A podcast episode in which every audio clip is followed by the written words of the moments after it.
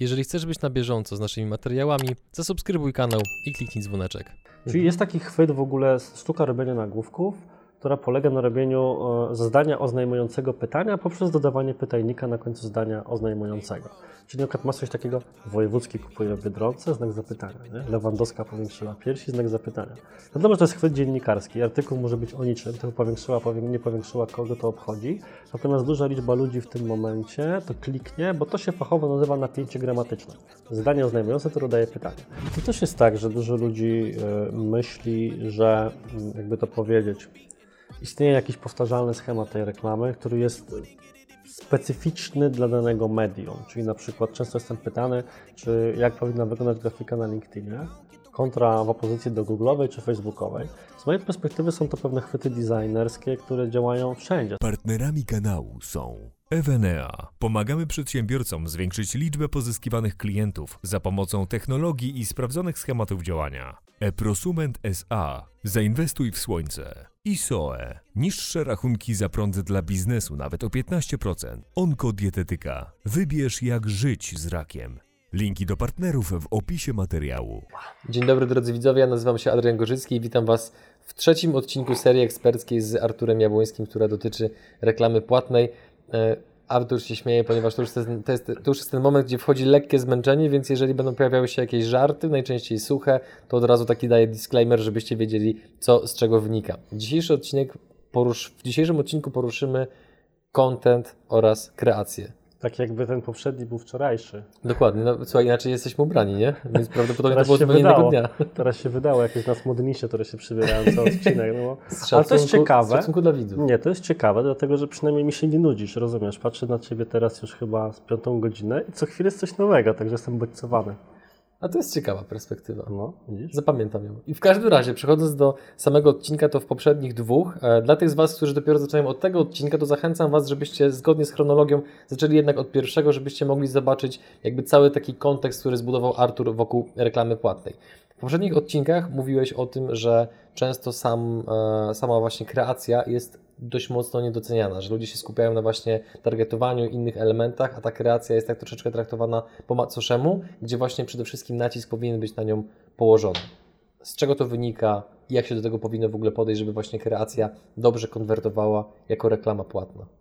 Tutaj tak naprawdę można udzielić ponownie, jak w poprzednich odcinkach, odpowiedzi dwojakiej, czyli z jednej strony algorytmicznej, a z drugiej strategicznej. Teraz jest taki rodzaj rad, którego ja strasznie nie lubię ani czytać, ani udzielać, bo pewne rzeczy wydystylowane do swojej esencji brzmią niesamowicie banalnie, natomiast rzeczywiście to musi paść, czyli że jeżeli dobrze poznasz potrzeby swojego klienta, zrozumiesz, które korzyści swojego, swojej oferty są dla niego najważniejsze, jakie może mieć obiekcje w stosunku do tego, dlaczego miałby nie kupić tego, co od niego chcesz, to tak przygotowana komunikacja, która będzie adresowała te wszystkie rzeczy, ma dużo wyższe prawdopodobieństwo zachęcić kogoś do sprzedaży, niż grzebanie przesuwaczku, który zamiana jednego zainteresowania na drugie miałaby magicznie sprawić, że ktoś od Ciebie coś kupi. I to jest czysto marketingowa odpowiedź. Natomiast jest jeszcze korzyść na poziomie algorytmicznym i to wiąże się z tym, e, wokół czego trochę osnuliśmy poprzedni odcinek, czyli że bardzo trudne, a czasami wręcz niemożliwe jest targetowanie praktycznie każdej grupy docelowej, która nie jest masowa. Dlatego, że na przykład mieliśmy taką sytuację, o której też wspominałem, gdzie musieliśmy targetować Netflix dla wędkarzy. I teraz jasne, istnieje zainteresowanie wędkarstwem, istnieją bardzo niszowe zainteresowania typu wędkarstwo karpiowe i mógłbyś próbować w ten sposób dotrzeć do potencjalnych widzów. Nawet by się to udawało i oczywiście do pewnego stopnia się udawało, ale chciałbyś bardziej i dokładniej. I teraz to, co wówczas potrzebujesz, to potrzebujesz oddzielić osoby, które są zainteresowane wędkarstwem jako dziedziną, od osób, które jednocześnie będą chciały takie filmy oglądać. I to już jest problem, w sensie, że ten system reklamowy Ci na to nie pozwoli. Inny case. Pracowaliśmy kiedyś z firmą produkującą statuetki, takie no, w formie nagrody, czyli na przykład, że możesz komuś wręczyć super sprzedawcę na swoim evencie firmowym. Teoretycznie grupa docelowa czegoś takiego jest prosta, bo masz za zadanie dotrzeć do HR-owców, na, bo oni są przeważnie odpowiedzialni za tego typu eventy. Natomiast jak się nad tym zastanowić, to ty nie możesz dotrzeć tylko do HR-owców. Potrzebujesz tak naprawdę dotrzeć do HR-owców na konkretnym etapie, czy to rozwoju zawodowego, czy cyklu rocznego, prawda, że przed jakimś wydarzeniem, którzy będą chcieli w ten sposób nagrodzić handlowców, na przykład, jeszcze będziesz musiał ich przekonać, że to jest ta właściwa metoda i znów, żaden system reklamowy nie ma takich opcji. Więc bardzo szybko się okazuje, że Targetowanie rozumiane jako opcje, które są po prostu dostępne w panelu, czyli to, co byśmy określili w poprzednim odcinku jako standardowe grupy odbiorców, jest niesamowicie ograniczone.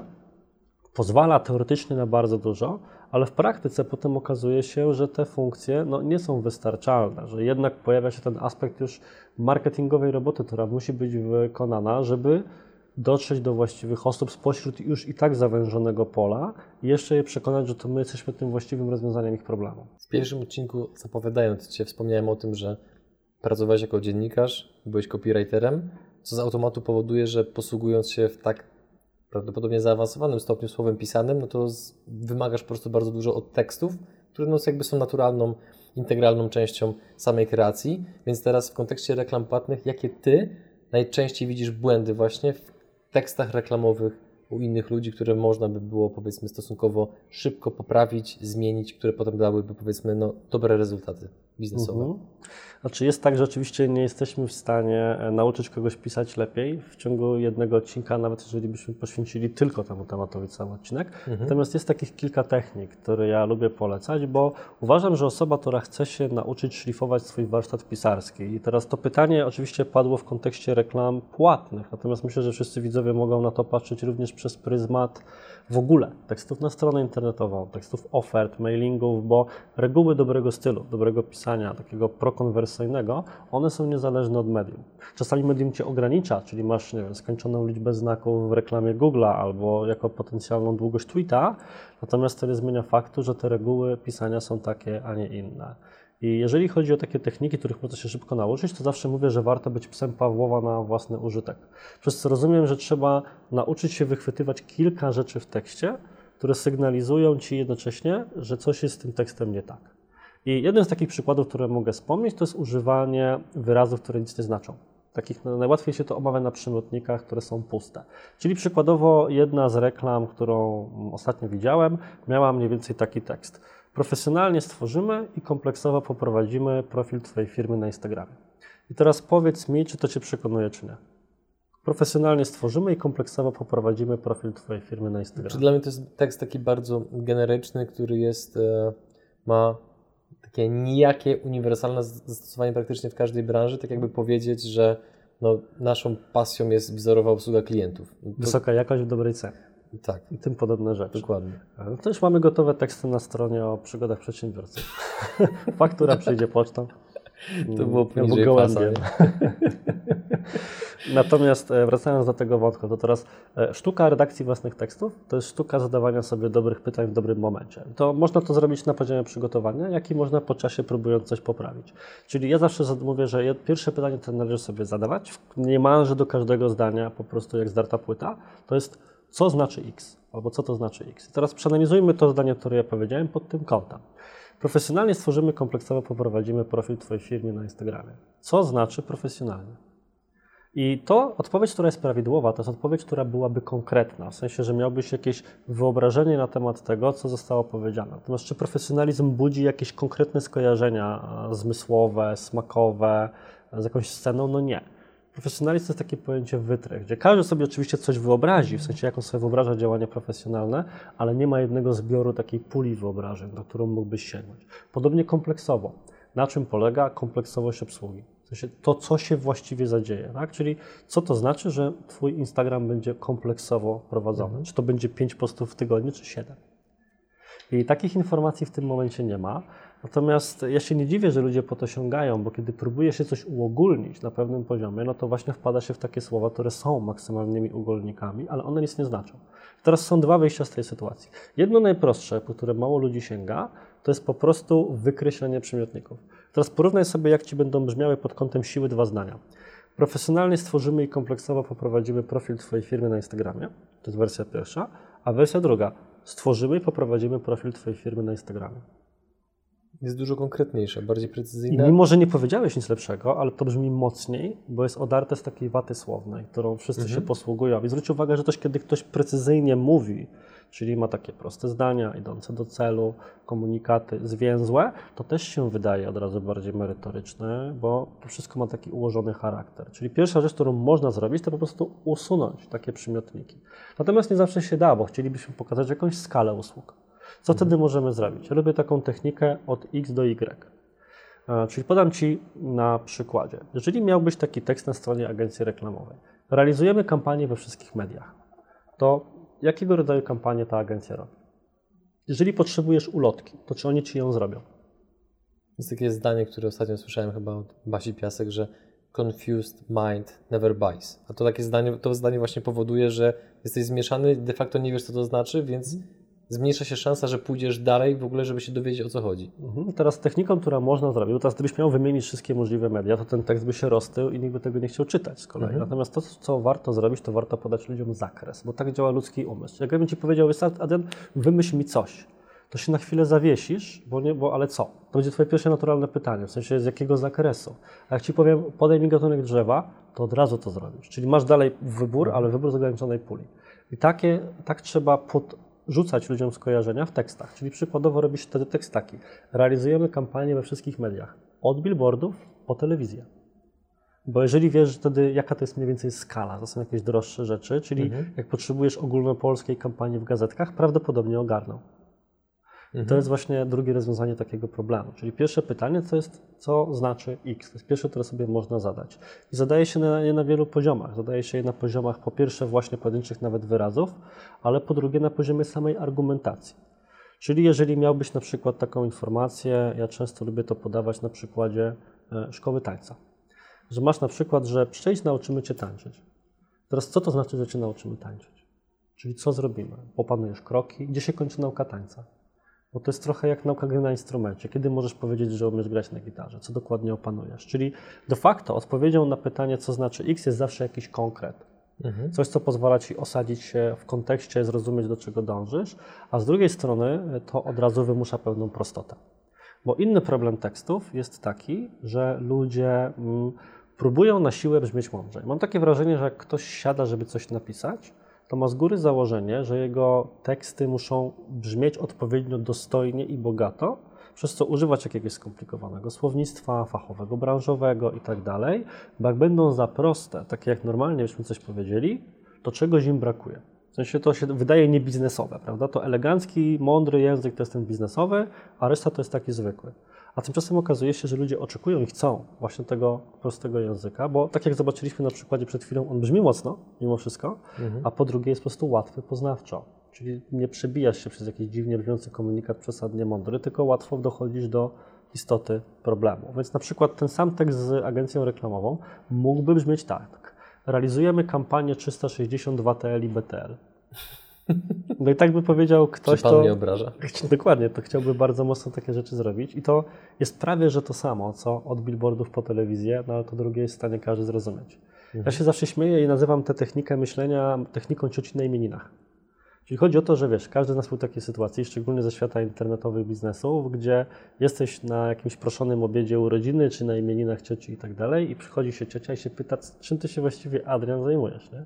I ty taką wielką dumą mówisz nagle cioci, że jesteś youtuberem. Za- Upraszczając trochę oczywiście twoją Oczywiście, rolę, no, ale jesteś youtuberem. I ciocia także, no o co chodzi, nie? kim jest youtuber? Nie? No to tam dostałeś takie pytanie, mówisz, no to kręcę filmy, wywiady z przedsiębiorcami i zamieszczam je w internecie na takiej platformie, gdzie każdy może wejść w dowolnym momencie i je obejrzeć. I nagle ten, nagle to jest takie aha, nie? Albo na przykład, że jakbyś robił webinary, to czym są webinary? Nie każdy musi wiedzieć. Webinar to jest na przykład transmisja wideo, czy wejś, wejście eksperta dostępne na żądanie. Naj, najkrócej moi rodzice opisują swoim znajomym, co robi ich starszy syn, czyli że e, prowadzi internetową telewizję. I to jest super. I to jest super W dużym uproszczeniu tak, jakby, no i to też powoduje, że tam ci ludzie momentalnie mniej więcej w ogóle rozumieją o co chodzi, tym bardziej, że jak potem się właśnie pociągnie temat, że to jest YouTube i tak dalej, no to gdzieś tam w lot chwytają, zwłaszcza kiedy mają dzieci, które właśnie na tym YouTubie są wychowywane. Mhm. I zobacz, to co powiedziałeś teraz to jest świetna rzecz, szczególnie twoja e, niekomfortowa mina w sytuacji, kiedy zdajesz sobie sprawę z tego, że to nie oddaje istoty rzeczy. Jak bardzo to odziera cały proces z miliona elementów, no które tak naprawdę służą przede wszystkim Twojemu ego. Troszkę tak, bo moglibyśmy mieć na stronie napisane, że prowadzimy holistyczne kampanie 360, bo to nie jest to samo co kampanie od ATL do BTL albo kampanie e, we wszystkich mediach, bo to zakłada pewną synergiczność działań i te wszystkie inne korpo, słownictwo, które każdy w tejże branży lubi. Natomiast to wystarczy, bo Często ludzie wychodzą z założenia, że muszą używać bardzo fachowej terminologii, dlatego żeby ktoś po drugiej stronie poczuł, że ma do czynienia z profesjonalistą. Mhm. Natomiast jest totalnie na odwrót. Jeżeli będziesz używał bardzo fachowego słownictwa, to zrozumiecie ekspert po drugiej stronie, ale nie dotrzesz do bardzo dużej liczby ludzi, którzy nawet siedząc w tej branży, nie muszą tej wiedzy posiadać. Natomiast jeżeli odwrócimy tę relację i napiszesz coś prosto odnośnie swojej internetowej telewizji przygody przedsiębiorców, to ten, kto ma zrozumieć, że to jest kanał na YouTube, on sobie to dośpiewa, nie będzie miał z tym problemu. Mhm. Ale ten, który miałby problem z tym, żeby to zrozumieć, właśnie otworzyłeś mu drogę, żeby został kimś, kto może być Twoim widzem. Jedna i druga grupa zyskuje tak naprawdę. Tak, w sensie ta, ta która dostrzeże te niuanse, ona nie potrzebuje podprowadzenia i nazwania mhm. tego wprost, ona będzie wiedziała o co chodzi.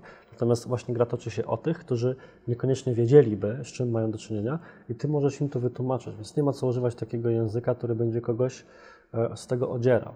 Mhm. To są takie dwa główne pytania, które, które można bardzo wiele poprawić. Czyli co znaczy X, zadawane naprawdę z uporem maniaka. Mhm. I to w ogóle to jest rada, która jest do zastosowania także w komunikacji codziennej. To mój zespół, jeżeli będzie to oglądał, to się będzie teraz mocno śmiał, dlatego że na każdym niemalże zebraniu firmowym ktoś coś mówi i ja razu zadaję pytanie, aha, ale co znaczy, że co? A jak rozumiesz tamto? I nagle się otwierają rzeczy, bo okazuje się, że w pierwszej chwili, jako taka pierwsza myśl, zawsze przychodzą ci do głowy najbardziej ogólne sformułowania na coś, a po chwili zaczynasz to ukonkretniać, bo ktoś już cię o to poprosił. I dobra osoba, w sensie osoba, która chce się nauczyć dobrze pisać, hamuje się przed napisaniem tego, co jej przychodzi naraz od razu, zada sobie to pytanie i napisze tę drugą rzecz. Mhm. Ewentualnie próbując właśnie, używając na przykład techniki od X do Y, zawrzeć to w jakiś zakres, żeby ktoś miał punkt zaczepienia, który mu powie, że czyta o właściwym aspekcie. Jest jeszcze wiele innych rzeczy związanych z, z, z, takim pisaniem. To, co na pewno warto, bo to pozwala bardzo mocno styl poprawić, to jest unikanie strony biernej. Bo my poprzez szkołę, tego jak nas się uczy takiego elokwentnego stylu, to wszyscy staramy się pisać właśnie w taki mądry sposób. Ja lubię taki przykład podawać. Drzewo zostało obsikane przez psa. E, mózg działa w ten sposób, że kiedy słyszy takie zdanie, musi je sobie najpierw przestawić na aha, czyli pies obsikał drzewo, czyli aha, stało się to i tamto. Czy to jest podwójna operacja myślowa? Prawdopodobnie jest to jakieś męczące, dlatego długa ekspozycja na stronę bierną jest konfundująca. Tam nie ma wprost, co jest podmiotem, co orzeczeniem, o co chodzi, dlatego taki styl wnerwia. Poza tym kojarzy się urzędowo, korporacyjnie, sztywno. A wystarczyło napisać pies obsikał drzewo. Tylko, że my nie zdajemy sobie sprawy z tego, że to jest taka ważna cecha dobrego stylu, bo nasza przestrzeń publiczna nawet jest e, po prostu całkowicie opanowana przez stronę bierną jedziesz sobie przez osiedle i masz taki napis zabrania się gry w piłkę na osiedlu. Mhm. Kto i komu. Nie? A wchodzisz na autostradę, czy tam wjeżdżasz raczej i masz pobór biletu. Zamiast, nie wiem, weź bilet albo bilety, czy jakkolwiek prościej. Nie musi być pobór, że to brzmi jakoś tak mocno. Pobór to jest do wojska, kurczę, a nie biletu, prawda? Wyjeżdżasz, pobór opłat, a nie zapłać, czy opłatę, czy cokolwiek mhm. innego. Więc to jest tak, że my nabywamy tych cech stylu, które są de facto złe, przez to, że tak funkcjonują wszyscy, jeden odgapia od drugiego. I wreszcie taka finalna cecha, jeżeli mielibyśmy podać jeszcze tą, nazwijmy ją trzecią, bo też nie chcemy całego odcinka z tym zdominować, to myślę, że jest próba e, złamania konwencji. Dlatego, że mm, najgorsze, oczywiście to nie jest tak, że nie mamy napisać na przykład, coś ma wysoką jakość. Możemy to napisać, zawsze jest to lepsze niż napisać nic, natomiast komunikat wysoka jakość jest zły dlatego, że on już jest zużyty. Ja na coś takiego mówię gentleman w każdym calu. Czyli jak ktoś o kimś powie gentleman w każdym calu, to jest takie zwykłe. W sensie też słyszałeś to tyle razy, że przestaje to na ciebie działać. Mój ja biznes to moja pasja. Dokładnie, mój biznes to moja pasja, czy właśnie oferujemy wysoką jakość niskiej ceny. Proponuję wszystkim widzom wpisać w Google takie zdanie, wychodząc naprzeciw oczekiwaniom naszych klientów. I to generuje jakieś dziesiątki tysięcy wyników Google, bo tak się zaczyna co drugi tekst o firmie, od hurtowni drutu do czegoś tam. To jest pewien wytrych, który wszyscy stosują. I teraz on w izolacji nie byłby zły. Natomiast używany w nadmiarze przestaje po prostu zwracać uwagę i człowiek zaczyna to czytać i się wyłącza. A przecież nie taki mhm. efekt nam chodzi, kiedy ktoś zobaczy kolejną atrakcyjną promocję czy niesamowitą okazję. Dlatego lepiej czasami tego nie użyć niż tego użyć albo szukać tej innej metody. Idealnym przykładem takiej absolutnej konwencjonalności są ogłoszenia sprzedaży mieszkań i ogłoszenia o pracę, które są już na tyle częstą rzeczą, że są w końcu wyśmiewane, czyli na przykład młody, dynamiczny zespół szukający kogoś tam, albo właśnie te wszystkie ogłoszenia typu kameralna, spokojna okolica. I się nagle okazuje, że czytasz to i za 50 razem przestajesz to wierzyć, bo każdy używa dokładnie tej samej frazeologii i argumentacji dokładnie w ten sam sposób. Mhm. Takim chyba dobrym przykładem łamania stylu, w sensie jakby łamania konwencji, to tak mi przyszło do głowy, to są chyba, to się fachowo to mówi, te potykacze, które często kawiarnie wystawiają, żeby zachęcić przechodniów do tego, żeby w ogóle weszli do kawiarni. Często tam są takie bardzo takie kreatywne zdania i ciekawe wezwania do działania, które powodują, że nie, niejednokrotnie ludzie się zatrzymują, robią zdjęcie, oznaczają na Instagramie tylko dlatego, żeby właśnie docenić to, że ktoś nie był znowu turboschematyczny w zaproponowaniu komuś czegoś. Ale widzisz, dotknąłeś bardzo ciekawej rzeczy, którą, z którą ja też często, e, często walczę. W sensie, kiedy ludzie myślą o pisaniu, to myślą właśnie o pomysłach. A to, co powiedział filozof Karl Popper, to, że nie ma jednej metody nie ma dobrej metody wpadania na pomysł. W sensie pomysł albo jest, albo go nie ma. Będziesz kminił, kminił, kminił, w końcu ci przyjdzie, ale też masz skończoną liczbę genialnych pomysłów, które możesz mieć w ciągu tygodnia, nie? Albo, albo, albo jako zespół. I teraz mhm. potykacz to jest kwestia idei, która przyjdzie ci tu i teraz. Natomiast walka tutaj toczy się o to, żeby coś, co jest napisane przeciętnie, wtłoczyć w pewne ramy właśnie według schematów i dzięki temu, żeby to było lepsze. Moim zdaniem taka właśnie technika zadawania sobie pytań, konkretnej argumentacji, używania słów takich, a nie innych, to jest pewien schemat myślowy.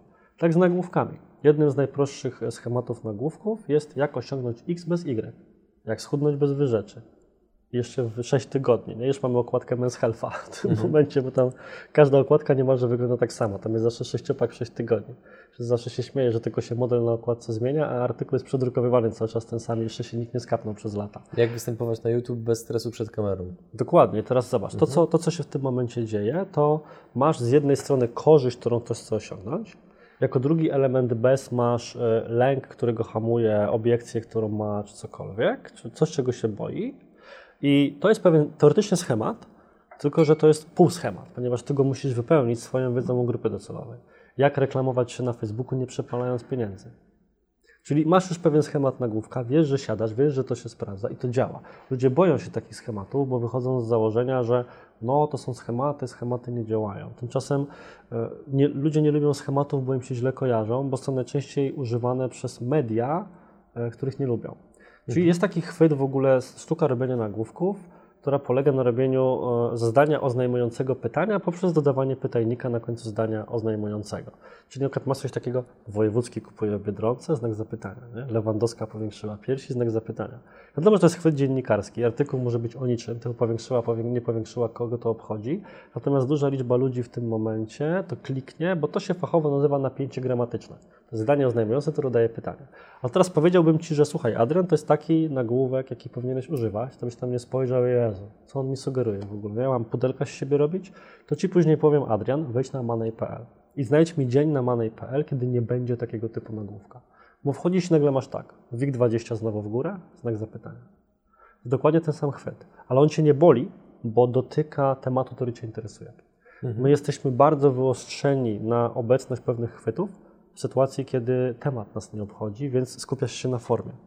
I wtedy uczysz się, że takie chwyty istnieją i przylepiasz to do branży, której nie lubisz i zniechęcasz się do używania tego na przykład w swoich tekstach reklamowych, podczas gdy i ty, i twoja grupa mogłyby z tego skorzystać, bo nie byłoby to dla nich ważne, a pomogłoby ci to wygenerować więcej kliknięć. Mhm. Powiedz mi, jakie książki, oczywiście zaczniemy od twojej, tutaj naturalnie, którą zresztą przeczytałem, teraz czytam drugi raz, Jakie książki Ty byś rekomendował osobom, które chcą właśnie nieco bardziej rozwinąć swoje umiejętności pisania, tak żeby to pisanie było nie tylko ładne, ale przede wszystkim skuteczne? Mm, no to, trzeba by było odróżnić, czy masz za zadanie przeczytać książki, które są stricte o copywritingu, czy masz za zadanie przeczytać też książki, które nauczą Cię argumentacji i walki z obiekcjami i tak. Ja bym polecił e, na przykład książkę mm, Russella Bransona Expert Secrets. No to jest jeden z moich idoli marketingowych i tam jest bardzo dobrze rozpisana technika dochodzenia do tego, jakie są obiekcje klientów i jak je zbijać. W kontekście w ogóle argumentacji na webinarach, ale umówmy się, to jest marketing, to, to są formaty, bierzesz tę rzecz i realizujesz ją mhm. w formie pisarskiej i to też działa. Jest również, mm, może nie tyle książka, ale bardzo ciekawy blog, który nazywa się Copy Hackers. Oprowadzi go bodajże Joanna Wibe, jeżeli tak się to czyta, nigdy nie miałem okazji słyszeć, jak się to nazwisko wymawia, więc przepraszam. Natomiast jest to świetna ekspertka Mhm. i treści, które są tam, są bardzo, jak to się ładnie mówi z angielska, actionable, nie? czyli rzeczywiście pewno nauczy pewnych schematów, pokazuje pewne rzeczy. Chyba ma jakiegoś e-booka, prawdopodobnie ma jakiś produkt w tym zakresie, więc też bym polecił.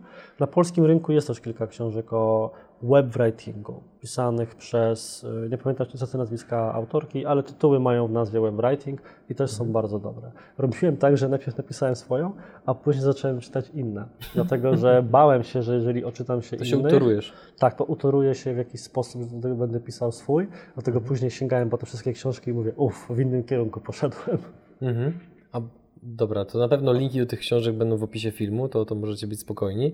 Mm, O tym już w sumie częściowo powiedziałeś, ale i tak jeszcze dla pewności dopytam, czy mm, takie umiejętności dotyczące właśnie pisania, chociażby pod kątem reklam płatnych, czy, czy tego typu e, umiejętności również są adaptowalne na przykład do tekstów na stronie internetowej, w mailingu, czy w innych kanałach komunikacji z klientem? E, Powiem Ci więcej, jak najbardziej, bo to są po prostu reguły dobrej argumentacji, tak bym to powiedział. I e, ja miałem okazję organizować kilka lat TEDxy w Toruniu, a jako osoba w teamie TEDxa byłem odpowiedzialny na przykład za prelegentów. No i wiadomo, prelegenci TEDxów, jeżeli widzowie wiedzą, czym są TEDxy, no to są często naukowcy, osoby, które no nie zajmują się na co dzień występami scenicznymi, nie byli w tym kierunku uczeni i tak dalej. I teraz kwestia jest następująca, że te osoby, mm, trzeba dać im jakąś technikę, żeby im się łatwiej występowało. I na przykład jedną z takich właśnie rad odnośnie i wystąpień publicznych, i właśnie tekstów, którą często ludziom polecam, to jest technika pytanie-odpowiedź. Bo zwróćcie uwagę, że jak się rozpoczynają TEDxy, to często pada jakieś angażujące pytanie, które ma złapać publiczność i ono jest rozwijane. I to działa na przykład w ten sposób, że wyszlibyśmy i powiedzieli coś takiego, że dzień dobry, czy zastanawiali się Państwo kiedyś nad tym, e, jaki jest i na co się składa dobrze napisany tekst? Dobrze napisany tekst reprezentuje kilka cech stylu. Jakie to cechy stylu? Na przykład dobrze napisany tekst operuje prostymi słowami, prostymi zdaniami. A jakie są proste zdania? Proste zdania działają w ten i w ten sposób. I teraz to jest bardzo sztuczne, kiedy się mówi to w ten sposób. Jest to oczywiście schemat dobry tylko na początek, ale jeżeli musisz na przykład prostą prezentację powiedzieć, to jego się bardzo łatwo podąża, no bo ktoś ci zadaje pytania, które sam byś sobie zadał i na nie odpowiada. A w kontekście tekstów mówię ludziom, w ten sposób. Napisz swój tekst ten, tak, a potem wykreśl 80% pytań. Bo zostają ci zdania, które wynikają z siebie nawzajem i nie ma w nich dziur logicznych. Bo główny problem jest taki, że człowiek, który jest ekspertem, jak o czymś pisze, czasami zapomni umieścić jednego zdania, które będzie pomostem dla kogoś z zewnątrz, które pomoże mu zrozumieć. Pewnie nieraz miałeś jakąś książkę, gdzie coś czytasz i widzisz, ale, ale jak, ale z czego to wynika, nie? bo ktoś zapomniał tego jednego zdania dopowiedzieć, które pomogłoby ci zrozumieć, co, co, jak, coś, jak się łączy jedno z drugim. I teraz jakby odrzeć to, co powiedziałem przed chwilą z tych pytań, to byłoby, czy zastanawiali się Państwo kiedyś, e, na czym polega dobry styl? Dobry styl posługuje się prostymi zdaniami, proste zdania są takie i takie. I nagle masz świetną wypowiedź, którą możesz umieścić, możesz ją powiedzieć, to jest Twoja struktura argumentacji, ładnie prowadząca kogoś krok po kroku. Więc myślę, że od mailingu po stronę internetową, czy nawet właśnie wystąpienie publiczne, takie reguły dobrej komunikacji można zastosować. Wydaje mi się, że tutaj w tym miejscu jeszcze warto wspomnieć o tym, mm, to jest jakby wiadomość skierowana do osób, które wciąż mają wątpliwości wobec zas- zastosowania schematów, generalnie takich właśnie językowych, że mm, jak miałem okazję rozmawiać z kilkoma komikami, no to wiele osób myśli, że komicy są naturalnie śmieszni, co oczywiście w pewnym stopniu jest prawdą, no bo z pewnymi takimi predyspozycjami często się rodzimy.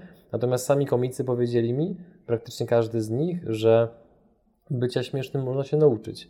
Bo w momencie, kiedy właśnie poznasz właściwe struktury językowe, co z czego wynika, co po kolei powinieneś powiedzieć i tak dalej, to się nagle okazuje, że jesteś w stanie mówić po prostu te same rzeczy, które byś powiedział normalnie, ale w taki sposób, że nagle wywołujesz element zaskoczenia, zdziwienia, uśmiechu, być może pewnego jakiegoś takiego niesmaku, czy jakichś powiedzmy innych wyraźnych emocji, które nagle powodują, że ludzie Cię słuchają dlatego, że podajesz słowa w sposób taki bardzo lekkostrawny dla naszego mózgu, gdzie on jakby z każdym kolejnym zdaniem pożąda coraz więcej, bo mu to sprawia w pewien sposób przyjemność. Całkowicie się z tym zgodzę, bo tak chyba działają nawet żarty językowe, czyli na przykład jak ktoś mówi, że super, bardzo mi z tego powodu wszystko jedno. I, to jest dokładnie ten efekt, bo spodziewasz się, że będzie wypowiedź zakończona w konkretny sposób, Tak. a kończy się inaczej. To jest chyba w ogóle jakaś jedna ze struktur żartów komików, na ile mi wiadomo. To Mhm. Kamil Kozioł tak z tego patentu korzysta, prawda? Że Tak. byliście najlepszą publicznością, jaką dzisiaj miałem. Tak. Spodziewasz się zupełnie innego zakończenia i to zawsze re rezonuje z salą, kiedy masz odpowiednio dużą liczbę, liczbę ludzi, więc fajnie, że poruszyłeś ten wątek, bo on rzeczywiście pokazuje, że jest miejsce na kreatywność w schemacie i nie ma nic złego w schemacie jednocześnie. Tak, no tym bardziej, że to, to właśnie, jeżeli już ktoś w pewien sposób zbadał, że to działa, to dlaczego mielibyśmy to odrzucać? Tak naprawdę no, wyważamy już otwarte drzwi. Tak, bo to też wynika z faktu, że wiele osób jest przekonanych, że te wszystkie rodzaje nagłówków to one zostały wymyślone teraz. Ja jestem generalnie kiedyś bardzo mocno się interesowałem historią reklamy, czytałem masę książek w tym temacie. Na pewno zapytasz, jaką polecam, to polecę jedną, która jest moim zdaniem bardzo mało znana. Nazywa się Zgnieć pan to panie łypą. I to jest historia takiego mhm. staroszkolnego copywritera, który właśnie pracował w teamie z dyrektorem kreatywnym i tak dalej, jego wspomnienia działania, działania z reklamy. Ale to mnie nauczyło, że pewne schematy nagłówków, które my utożsamiamy z internetową rzeczywistością, mhm. bo teraz są rozpowszechnione, na nich się pracowało 100 lat temu. W sensie, że Claude Hopkins i inni wielcy copywriterzy lat 20., 30. opracowywali te rzeczy albo korzystali z jeszcze wcześniej stworzonych, no to i wtedy działały, teraz działają i będą działać jeszcze pewnie po nas. To teraz, żebyśmy zrobili ukłon w kierunku wszystkich osób, które lubią Canva, Photoshopa i wszelkie inne programy graficzne, no to co w takim razie powinno się robić w kontekście samej grafiki, żeby ona była możliwie jak najbardziej skuteczna w środowisku reklam płatnych? Mhm.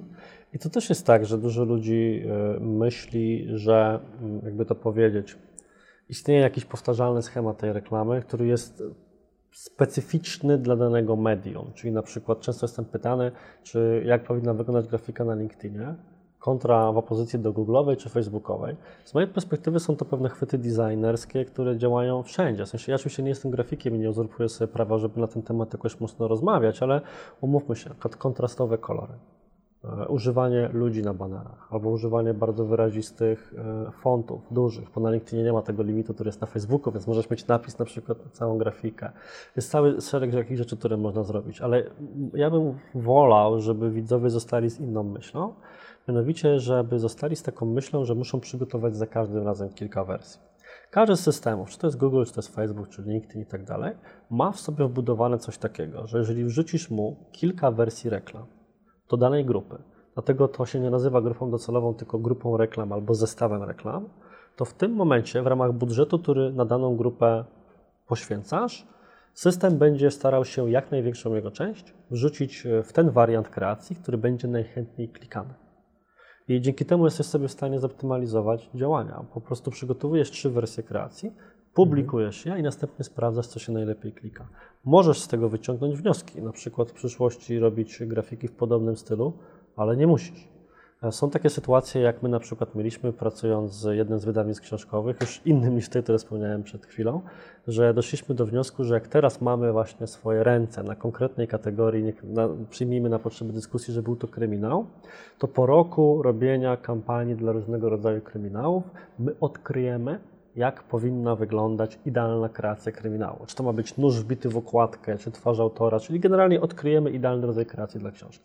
A jak po końcu pierwszego roku współpracy siedliśmy wspólnie z klientem, żeby wszystkie możliwe grupy reklam dla wszystkich książek przeanalizować właśnie pod kątem klikalności, współczynników i tak to okazało się, że jedna grupa wolała grafikę X, druga grafikę Y te same grupy w następnej książce bądź kolejnych reklamach zachowywały się dokładnie odwrotnie, czyli nie było pewnej powtarzalności, inaczej replikowalności tych rzeczy.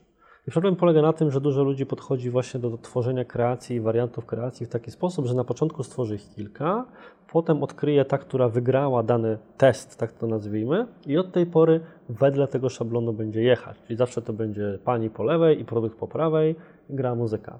Natomiast pewne schematy po prostu nie są replikowalne, wyczerpują się, trzeba je ciągle zmieniać, więc moje założenie jest zawsze takie, że przygotowuję sobie na przykład 3 do 5 wersji grafiki i tekstu per zestaw reklam. Patrzę oczywiście i biorę pod uwagę, co się sprawdziło najbardziej i pod tym kątem przygotowuję jeszcze kolejny wariant, na przykład po dwóch tygodniach, ale i tak jeszcze moim obowiązkiem jest dołożenie kolejnych, przynajmniej dwóch, trzech skrajnie różnych od tego, co zrobiłem, po to, żeby i system, i ludzie mieli wybór. To w takim razie rozwijmy ten wątek w kierunku tego, czy istnieje zatem na Facebooku czy w Google jakiś taki powiedzmy idealny format reklamowy. Być może lepiej wideo konwertuje, być może lepiej grafika, być może sama treść. to jest pytanie, które mi się troszeczkę ciężko zadaje, bo jestem już w stanie sobie na nie w pewien sposób sam odpowiedzieć. Mhm. Natomiast jakby no zakładam, że e, u wielu osób, które mm, niekoniecznie no, powiedzmy na co dzień obcują aż tak mocno z marketingiem, to takie pytanie może się pojawić, że no bo praktycznie w każdej branży od zawsze, zawsze szukamy tej magicznej pigułki, tego złotego klucza, który otwiera wszystkie drzwi. Znaczy, umówmy się, pytanie jest jak najbardziej zasadne. Ja rozumiem, że ono się pojawia i pewnie gdybym tej wiedzy o branży, jaką mam, nie miał, to też bym je zadał. E, Natomiast muszę udzielić odpowiedzi rozczarowującej, że tak nie jest. A raczej można powiedzieć, że jest pewna se- sezonowość w formatach reklamowych. Czyli kiedy pojawiało się wideo na Facebooku, to przez długi, długi czas promowanie wideo było szczególnie opłacalne, ponieważ to był nowy format, Facebookowi zależało, żeby go promować, więc no, takie reklamy były zdecydowanie tańsze, osiągały wyższe konwersje. W Google był być może taki okres, kojarzysz pewnie mocniej nawet niż ja, gdzie niesamowicie popularne były reklamy 6-sekundowe. Bo ciągle się wyświetlały reklamy 6-sekundowe, tak chyba w okolicach roku, roku wstecz.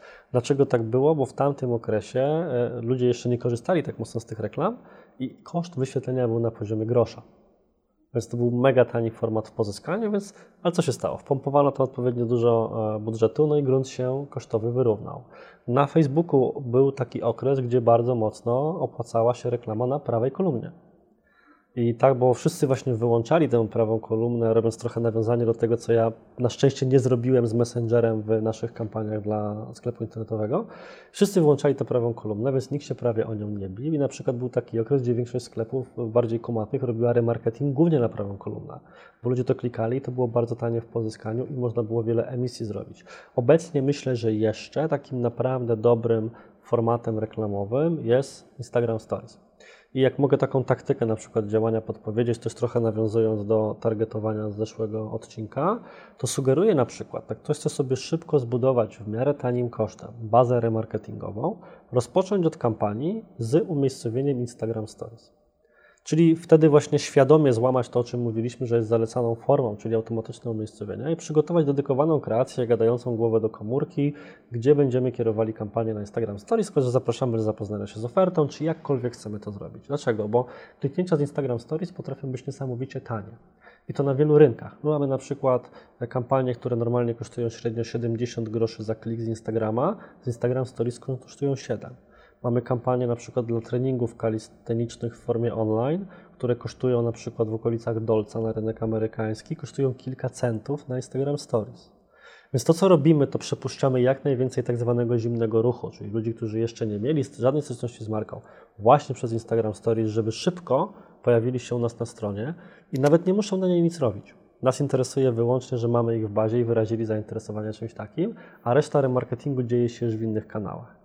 Więc warto obserwować, szczególnie kiedy pojawiają się jakieś nowe formaty, bo wtedy albo prawdopodobnie, to jest moje założenie, automat nie pcha tam jeszcze aż tak dużej porcji ruchu, albo ludzie nie wiedzą co zacz i będą to na przykład wyłączali, bo ktoś takim kiedyś powiedział na szkoleniu, albo tak wyczytali. A wiesz, pewnym przekleństwem tej branży jest to, że najlepiej wypozycjonowane i często nieaktualizowane są artykuły sprzed lat, które omawiały nawet w dobrej wierze stan wiedzy na tamten moment.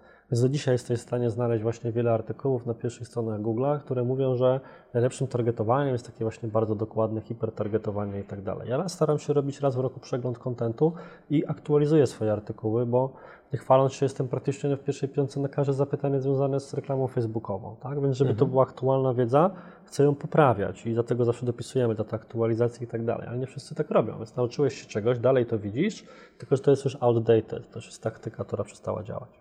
Mam wrażenie, że trochę wyprzedziłeś moje kolejne pytanie, które i tak zadam, bo być może powiesz coś jeszcze ponad to, co przed chwilą powiedziałeś, ale czy w takim razie, jeżeli nie ma jakiegoś takiego powiedzmy uniwersalnego formatu reklamowego, i z drugiej strony też wspomniałeś o tym, że są miejsca o pewnym takim niedocenianym potencjale, jak na przykład reklama na Messengerze, czy reklama właśnie w prawej kolumnie na Facebooku, bądź też Stories, to czy są jeszcze jakieś inne miejsca, które mają wysoki potencjał reklamowy, a nie są za bardzo zagospodarowywane właśnie przez reklamodawców?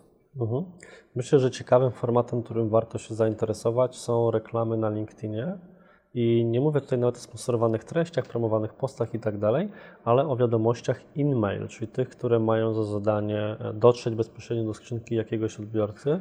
Z bardzo prostego powodu, ponieważ z in-mailami jest na tyle ciekawa rzecz, że jeżeli ktoś dostanie, otrzyma, otworzy Twoją wiadomość, to inny reklamodawca nie, mogę, nie może do niego dotrzeć i już nie pamiętam, czy przez 30, czy przez 60 dni.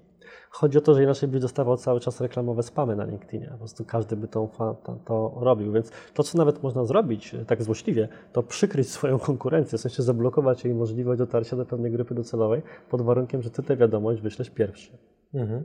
Więc to jest, myślę, ciekawy format. Natomiast y, to chyba rzeczywiście trochę uprzedziliśmy wątek, ale ja naprawdę mocno polecam na ten moment reklamę w Instagram Stories, bo jest ona dużo bardziej naturalna. My widzimy na przykład, że e, to może inaczej to zrobimy. W sensie, jakbym miał w ogóle polecić pewne podejście do kreacji, to bym polecił zwrot w kierunku naturalności, niezależnie od tego, czy jesteśmy ekskluzywną marką, czy nie. Czyli wiesz, e, system, umówmy się, jest przesycony reklamami. Tak, co czwarty, co piąty post na Instagramie to reklama.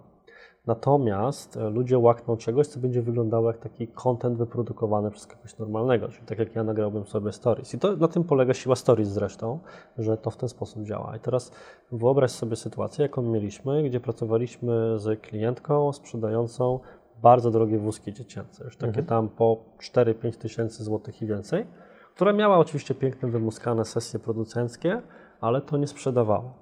Więc to, co zasugerowaliśmy, to żeby klientka, której był to własny sklep prowadzony, nagrała taką mini recenzję, własne wideo, jak pokazuje ten wózek. Ona go nagrała na własnym balkonie. No, taka prosta produkcja robiona komórką, wiesz, co wiadomo, jaki kadr i tak dalej. I powiem szczerze, nawet nie dowierzałem w pewnym momencie. Mówię, no jednak wózki za tyle kasy, a tutaj nagranie komórką, to wymagałoby pewnie, wiesz, drona i pięknego wideo. A okazało się, że właśnie to pchnęło tę kampanię do przodu. Podobnie jak pracujemy z jednym z wydawnictw książkowych, które wydawało książkę odnośnie diety i mieliśmy wszystkie piękne materiały przygotowane, ale dopiero zaangażowanie niszowego youtubera, który opowiedział normalnie wprost do kamery, bez jakiejś przesadnej, wiesz, nawet nie z taką jakością produkcyjną, jaką wy prezentujecie w ten sposób, tylko bardziej na zasadzie jakiś prosty telefonik na statywie i ktoś do niego opowiada z w miarę ok dźwiękiem mhm. na temat tej książki i technik, które poleca. To raz, że autorytet, autorytet influencera, a dwa, jeszcze taka naturalna forma sprawiła, że nakład książki się wyprzedał jeszcze przed jej premierą. Więc mocno polecam formaty wideo właśnie pod tym kątem, ale z takim skrętem w kierunku naturalności. Jeżeli możemy sobie na to pozwolić, czujemy, że to jest ok, sami mamy taki styl, że prowadzimy te stories, to to naprawdę działa dobrze. To teraz przejdźmy na chwileczkę do kwestii lejków marketingowych, ale oczywiście pozostając cały czas w kontekście mm, samej kreacji. Mm, na jakich etapach lejka jaka powinna być kreacja, żeby to możliwie jak najbardziej konwertowało. Oczywiście domyślam się, że znowu to zależy od branży, specyfiki, czy B2B, czy B2C, natomiast jakie są takie, powiedzmy, w miarę mm, uniwersalne prawidłowości, na które warto zwracać uwagę, żeby to miało ręce i nogi. Mhm. Czyli nieprzypadkowo mówimy o tym w odcinku, który poświęcony jest kreacji czy contentowi, bo to, co zawsze staram się e, mówić ludziom, to że z mojej perspektywy to content jest najlepszym targetowaniem. Po prostu. E, nie opcje, które są w panelu, tylko właśnie content. Dlaczego? Bo nie ma prostszego sposobu na ustalenie, czy ktoś jest zainteresowany jakąś rzeczą, niż to, że taka osoba rzeczywiście zaczyna konsumować treści, jakkolwiek brzydko to sformułowanie nie brzmi, oglądać, czytać, fanem. no też nienawidzę. To jest, powiedzmy to inaczej, czyli że ktoś po prostu czyta, ogląda, słucha materiały na jakiś temat. Szczególnie, że to pomaga na bardzo niszowe targetowanie, bo pewnym błędem, który widzę wśród osób, które tworzą treści, blogi firmowe, kanały na YouTube i tak dalej, jest pójście na masę na taki content góry lejka, czyli takie najbardziej proste zapytania, najbardziej ogólne, bo wydaje się, że tam jest dużo ruchu i że to będzie miało potencjał, będziemy się właśnie masowali dużymi liczbami. Natomiast tak naprawdę my potrzebujemy niszowej treści odpowiadającej na konkretny problem klienta. Bo dzięki temu, jeżeli coś takiego stworzymy, no to trafią na to właśnie osoby, które tego będą wyszukiwały, a jeżeli spędzą z tą treścią wystarczająco dużo czasu, to my będziemy wiedzieli, że to jest realnie problem, który ich dotyczy. Teraz w każdym systemie da się to zrobić, czyli na przykład możemy sobie na Facebooku puszczać reklamy typu wideo albo robić live'y, why not? I następnie, jak już mówiliśmy zresztą w poprzednim odcinku, bo to jest jedna z mechanik grup niestandardowej, zgarnąć osoby, które obejrzały dane wideo na przykład do połowy. I teraz wyobraź sobie, że masz do stargetowania fotowoltaikę. Teoretycznie proste. Istnieje coś takiego jak fotogrupa fotowoltaika, zainteresowanie, mhm. możesz to ustawić. Ale czy to są osoby, które już są po decyzji, ale dalej są w tym zainteresowani, bo to mają, czy szukają, czy jakkolwiek? Ale jeżeli zrobisz filmik z realizacji, albo jak ktoś opowiada, jak działa ta fotowoltaika, ile można zaoszczędzić, on ma kilka minut i nie ma tam dronów, laserów, tylko jest ktoś merytoryczny i ewentualnie jakieś przebitki z realizacji i ktoś ten materiał obejrzy do połowy, to umówmy się, on musi być naprawdę zmotywowany i musi go to interesować. I podobnie zrobiliśmy na przykład w kontekście tych figurek, czy tych statuetek. To, co my zrobiliśmy, to opublikowaliśmy artykuł na portalu HR Polska, wychodząc z założenia, że to jest właśnie to medium, które będą takie osoby czytały. Że promując je, to przy okazji będzie też ten aspekt, że no HR-owcy wiedzą, czym jest HR Polska, więc prędzej coś takiego klikną. A następnie istnieje taka możliwość opikselowania, czyli wgrania tych wszystkich kodów, o których mówiliśmy na stronie, która pozwoli Ci zrobić grupę docelową nie tylko na podstawie tego, że ktoś wszedł, ale na przykład, że dojechał do no nie wiem, 3 czwartych artykułu, czyli realnie go scrollował, plus warunek numer dwa, spędził określony czas liczony w sekundach na stronie, czyli na przykład, że był tam 20 sekund. I teraz to nam dało informację zwrotną, że ktoś wszedł, fragment chociażby przeczytał i dokądś tam dojechał. Mhm. Te wszystkie warunki nam powiedziały, no to jest osoba teraz tym artykułem najprawdopodobniej się zapoznała albo obejrzała kilka podstron na stronie. Więc treść jest zawsze najlepsza, bo ona może dotykać bardzo mocno konkretnego problemu i na jej podstawie jesteś w stanie łapać później kolejne osoby, które ten problem mają już bezpośrednio ofertą. Masz prosty dwuetapowy lejek i Cała reszta to jest tylko kombinatoryka elementów na poziomie formatów, czy tego, w którym kanale prędzej to puścić. Natomiast tym punktem wyjścia zawsze powinno być opracowanie, jakie problemy mają klienci i jakie ja treści mogę na ten temat stworzyć. Tu zaraz dwa pytania na koniec. Pierwsze, czy w takim razie strategia oparta na kontencie jest w pewien sposób uniwersalna dla każdej branży? To jest pierwsze pytanie. I drugie, które się z tym z automatu łączy. Jeżeli tak, to dlaczego tak mało firm stosuje w sposób bardzo świadomy content marketing? Myślę, że po prostu wiele osób nie wierzy, tak zaczynając od tego drugiego pytania, mhm. że content może być dla ich branży, bo e, pewnie odpowiedź, którą też słyszałeś równie często jak ja, w kontekście próby przekonania kogoś do prowadzenia kanału na YouTube jest, że no tak, ale moja branża jest specyficzna. To słowo jest tak wytarte. Tak, i to właśnie propos widzisz wytartych słów, które nie działają tak, jak powinny działać w tym momencie, czyli trochę zatoczyliśmy koło do tego początku odcinka. Natomiast, e, no cóż, nie ma rzeczy, jakieś taki, taką książkę o kontencie czytałem, gdzie było piękne zdanie, że nie ma nudnych tematów, bo są grupy, dla których każdy temat jest ciekawy, są tylko tematy podane w nieodpowiedni sposób. Bo to, na co choruje internet, to choruje na miałkie treści rzeczy typu wiem, ale nie powiem, to czego ja nienawidzę. Też produkuję artykuł na jakiś temat, który jest tak specjalnie napisany, żebyś po prostu się nie dowiedział, że jedynym celem tego artykułu jest, żebyś się do tego człowieka zgłosił, a on ci wystawi oczywiście fakturę, prawda? E, te, brak treści pogłębionych, problemowych, brak wiary w to, że ludzie czytają dłuższe treści. Ludzie będą oglądali dłuższe wideo i będą czytali dłuższe treści, jeżeli one będą merytoryczne, będą Kiedy spełniały potrzeby. konkretny problem. Oczywiście, umówmy się, ile trwają wasze, wasze filmy? Kilkadziesiąt Za minut. krótko. Za krótko, no pewnie.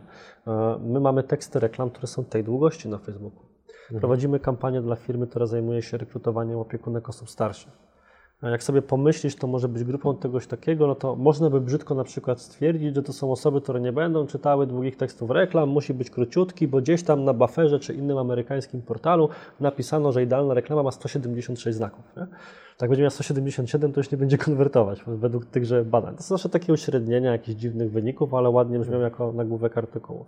Tymczasem e, my wychodzimy z założenia, że jak ktoś szuka tego typu roboty, to potrzebuje bardzo dużo informacji na wstępie nawet po to, żeby nam nie zajmował czasu klienta, który będzie się do niego odzywał i ten człowiek będzie ponownie te same pytania zadawał.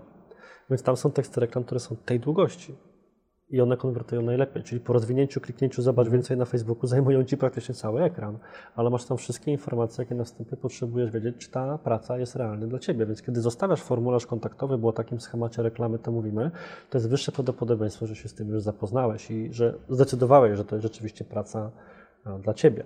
A czy to jest uniwersalny rodzaj? Myślę, że na pewnym poziomie tak. Pamiętajmy, że content to nie są tylko blogi, kanały YouTube, rzeczy wysokozasięgowe. Jeżeli szykujesz ofertę, to jest content. Twoja strona internetowa to jest content. Mailingi, które wysyłasz do klientów, to jest content. Nic nie stoi na przeszkodzie, żeby mieć fajny film na YouTubie, który pokazuje, jak działamy i był w stopce mailowej handlowca. Mhm. Żeby przy okazji ktoś mógł na to przejść. My jak teraz szykujemy nową stronę internetową dla firmy, może jak będzie już odcinek, to ona będzie wisiała, to tam z każdego jednego miejsca będzie w stanie przenieść się do case study. Nawet na etapie formularza kontaktowego wysyłki jeszcze obok będą kilka rekomendacji wyników klientów, takich choćby jednozdaniowych u, ujęciach. Właśnie po to, żeby człowiek w każdym miejscu czuł i widział to, że my jesteśmy agencją, która realizuje wyniki. Czyli to, że miesięcznie Wam wpada ponad 100 lidów, to jest not enough? E, no, jakby to powiedzieć, ja się co prawda nie skaluję, ale jeszcze tam jeszcze się miejsce dla parę osób znajdzie. My jesteśmy w trybie ciągłej rekrutacji. Dla dobrych ludzi zawsze znajdzie się robota. Mhm. Więc myślę, że to jest uniwersalne, bo klienci zawsze mają te same pytania, problemy, które wymagają rozwiązania. To, co myślę jest takie właśnie hamujące dla dużej liczby ludzi, to że oni wpisują coś na, na podstawie, co chcieliby napisać i patrzą, że już jest pierwsza strona Google na ten temat. I mówią, a to wszystko już zostało powiedziane i napisane. Ludzie w starożytności też tak mówili, że wszystko zostało powiedziane. Jeżeli wpisałeś jakiś tytuł artykułu, który chciałbyś napisać i uważasz, że on odpowiada na potrzeby Twojej grupy docelowej i już jest treść na ten temat, to dobrze. Jakby nie było, to znaczy, że nikt się z tym nie próbował szarpać. Powinieneś się cieszyć i starać się zrobić taką, która je wszystkie przebije. Mhm. Po prostu, bo zawsze jak ludzie mówią, że inni już to o tym napisali. No okej, okay, ale Ty nie napisałeś. A jeszcze nie napisałeś na swój sposób. Więc takie myślę trzy kluczowe rzeczy to właśnie, żeby mieć dobrze zresearchowane te wszystkie tematy, ale pogłębione, a nie tylko miałkie. A po drugie to, co decyduje o tym, że moim zdaniem content jest dobry, a nadal takich typu treści jest mało, to są treści typu jak zrobiliśmy coś, a nie jak robić coś. Łatwo jest napisać artykuł na podstawie tego, że fajnie byłoby mieć to i tamto. Trudniej, bo trzeba mieć już wyniki czy historię, albo się w tym artykule przy okazji wspierać własnymi danymi, albo w ogóle osnąć cały artykuł wokół case study. A powiedz mi, bo no, głównie nas oglądają przedsiębiorcy, więc najpierw to pytanie skieruję troszeczkę pod nich, a potem pod osoby, które e, nie są przedsiębiorcami, są pracownikami, ale takimi, którzy mają potrzebę pogłębiania swoich kompetencji. Więc pierwsze pytanie. Jeżeli ogląda nas przedsiębiorca, który stwierdza, dobra, kupuję to, co mówisz, Artur, i chciałbym spróbować w swojej strategii marketingowej użyć content marketing, to jak taki przedsiębiorca powinien wykorzystać zasoby, e, które posiada? Oczywiście nie wiemy, jakie posiada zasoby, więc na jakie elementy powinien zwrócić wśród członków obecnego zespołu, który ma, żeby na przykład wytypować właściwą osobę bądź osoby, które mogłyby stworzyć content, który będzie faktycznie przydatny, użyteczny dla klientów, który pozwoli wyróżnić się w branży. Jak do tego podejść?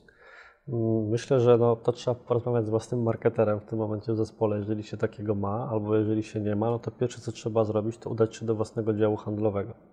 Ja kiedyś byłem e, tym uczestnikiem tej wiecznej wojny, handlowcy kontra marketerzy i tak dalej. Oczywiście, to zawsze będzie i nigdy nie umrze. Natomiast marketer, który regularnie nie bierze udziału w spotkaniach działu handlowego, nigdy nie był na spotkaniu z klientem, to jest to chyba kiepski marketer. W sensie jest za bardzo odjechany od samego klienta. Trzeba porozmawiać i dowiedzieć się, jakie są faktycznie obiekcje. Więc to, co my zawsze lubimy zrobić, jako taki pierwszy element pracy nad kontentem, i czy to mają być posty na fanpage, czy wpisy na bloga, czy jakiś skrypt, materiał do pobrania w zamian za zostawienie danych, to jest przygotowanie listy obiekcji klientów. Bo wtedy wiesz, czego ludzie się boją i co sprawia, że nie kupują. Czyli większość przedsiębiorców, kiedy myśli, jaki stworzyć materiał albo jak opisać swoją firmę, zadaje sobie pytanie, dlaczego mieliby nas kupić, a ja sugeruję zadać pytanie, dlaczego cię nie kupują. Czego się boją. I teraz to, co jest ciekawe, to że te obiekcje mogą być e, wobec Twojego produktu, za drogi, za tani, jakkolwiek, ale mogą, być, wynik, mogą wynikać z czegoś zupełnie innego, na przykład z czyichś przeszłych doświadczeń. Czyli ja na przykład e, chciałbym nie wiem, schudnąć albo zbudować masę mięśniową, ale już byłem na kilku dietach i u kilku trenerów i to się nie sprawdziło, więc jak teraz widzę nowy super program, to myślę, e, to jest bez sensu, ja to ich wszystkich znam, to jest pod nową nazwą, to jest taki mhm. sam badziew jak był. Teraz Twoją rolą nie jest udowadniać, jaki Twój program jest cudowny, bo to do nikogo nie trafi. Twoją rolą jest spróbować przekonać człowieka, dlaczego miałby dać szansę kolejnemu. Czyli wtedy wchodzi taka taktyka marketingowa polegająca na usprawiedliwianiu porażek. Czyli mówisz komuś, że to, że ci się nie udało, to nie jest twoja wina, tamten program nie miał tego, tego, tego i tego, a ten to ma. I teraz jak z tego skorzystasz, to to już zadziała. Mhm. Czyli kwestia jest taka, żeby znaleźć te realne obiekcje klientów, które mogą być wobec produktu, mogą wynikać z własnych przeszłych doświadczeń albo jeszcze innych elementów, na przykład z okoliczności zewnętrznych, typu nie mam na to pieniędzy po prostu. No tyle zarabiam, że na to nie mam. Teraz trzeba to tak przeramować, żeby ktoś uwierzył, że go jednak stać. Że, albo trzeba go trochę nastraszyć, że jak tego nie zrobisz, to za kilka miesięcy będziesz w jeszcze gorszej formie niż jesteś teraz. Więc jest tych kilka metod argumentacji. Trzeba znaleźć kogoś, kto będzie to miał poukładać. Najgorsze, co można zrobić, to próbować pisać artykuły tylko i wyłącznie pod pierwszą stronę Google albo najbardziej o optymalne zapytania. Natomiast jeżeli odkryjesz jaki problem ludzi pali, to dalej to jest tylko wybór formatu. I to, do czego również zachęcam, to jeżeli ktoś chce miękko wejść w content marketing czy content jako metodę targetowania, szerzej to ujmując, to niech nie przywiązuje się od razu do kanałów, w których trzeba być regularny. Bo wtedy jest się łatwo zniechęcić. Z content marketingiem w firmach jest tak, że jest hurra optymizm, a po dwóch tygodniach ludziom brakuje pomysłów, co pisać i energii, żeby to robić. Po prostu ich życie codzienne e, odciąga. Tak jak przed nagraniami zresztą rozmawialiśmy, że najtrudniejszą rzeczą nie jest wcale produkowanie tych treści, w sensie jakaś merytoryczna ich strona, ale regularność żeby nie wypaść z obiegu, żeby się coś przypominać. Więc na początek e, nie zakładajmy sobie kajdan regularności. Nastawmy się, że zrobimy webinar transmisję live, materiał do pobrania w formie e-booka, niby oklepane, ale umówmy się, ci, którzy robią coś, e, mają świetne wyniki, to są ci, którzy robią te same rzeczy co wszyscy, tylko trochę lepiej. Więc zrób trochę lepszego e-booka niż wszyscy i go wypromuj. I kolejny taki ostatni właśnie kamyczek do ogródka, to żeby od razu się zastanowić nad tym, jak to promować. Bo zazwyczaj jest tak, że kiedy ludzie myślą o content marketingu, to bardziej myślą o content, a mniej o marketingu skupiają się na tej produkcji, mają tych materiałów kilkanaście, a później to w ogóle w świat nie idzie i nikt o tym nie wie. Więc lepiej mieć jeden artykuł, który będzie w 50 miejscach publikowany i bardzo mocno promowany, wsparty budżetem reklamowym, bo powinno się, niż 15 artykułów i liczenie na organiczne wzrosty. Technika, którą w tym zakresie polecam, to jest w ogóle technika osoby, którą ja nieszczególnie lubię, ale cenię rozwiązania, które wprowadza i to jest Gary Vaynerchuk. Czyli osoby, które go znają spośród widzów, no to wiedzą, że to jest teraz trochę taki celebryta biznesowy bardziej niż biznesmen. Natomiast on pewne pomysły ma naprawdę fajnie poukładane. I Gary opisał coś, co de facto nazywa się ładnie recyklingiem treści, ale on na to mówi Gary V Content Method, no bo musi mieć własną nazwę. I generalnie chodzi o to, żeby jak najmniej produkować treści. Czyli tworzysz jeden długi materiał, odcinek podcastu, odcinek na YouTube'a czy długi artykuł, a następnie Twój team albo podwykonawcy biorą poszczególne tezy i wątki z tego i przygotowują z tego treści efemeryczne na wszystkie inne portale społecznościowe. Wpis na YouTube z cytatem, przepraszam, wpis na Facebooka z cytatem, tak? Jakiś krótki, krótką zajawkę na LinkedInie. Z jednego materiału, nad którym się namęczyłeś, który ma, strzela, 10 stron, możesz mieć 40 wpisów na dwa tygodnie, jeżeli się uprzesz, które będą mhm. rozwijały, uzupełniały albo po prostu używały tych pojedynczych tez. I to jest taka metoda, po którą rzadko się sięga, a my z tego korzystamy bardzo często, bo to ile można mieć ponownie fantastycznych pomysłów na nowe treści. Mhm. Trzeba na wiele sposobów korzystać z różnych. Czy w tym momencie, zapytam ponownie, możemy postawić kropkę? Myślę, że tak. Drodzy widzowie, wszystkie potrzebne linki do poprzednich odcinków, do kolejnego odcinka, kiedy oczywiście już będzie opublikowany, znajdują się oczywiście w opisie filmu. My tymczasem żegnamy się z Wami. Zachęcamy oczywiście do subskrybowania kanału, do zapisania się na nasz newsletter, gdzie będziecie na bieżąco otrzymywali informacje o nowych odcinkach, jeżeli z tego sobie oczywiście życzycie. Zapraszamy Was również do naszej grupy na Facebooku, do grupy na Facebooku Artura. Wszystko znajduje się w opisie filmu. Tymczasem dziękujemy Wam za uwagę, a jeżeli macie oczywiście pytania, dotyczące tego odcinka, to piszcie je w komentarzach pod filmem na YouTubie. Do zobaczenia w kolejnym odcinku. Cześć.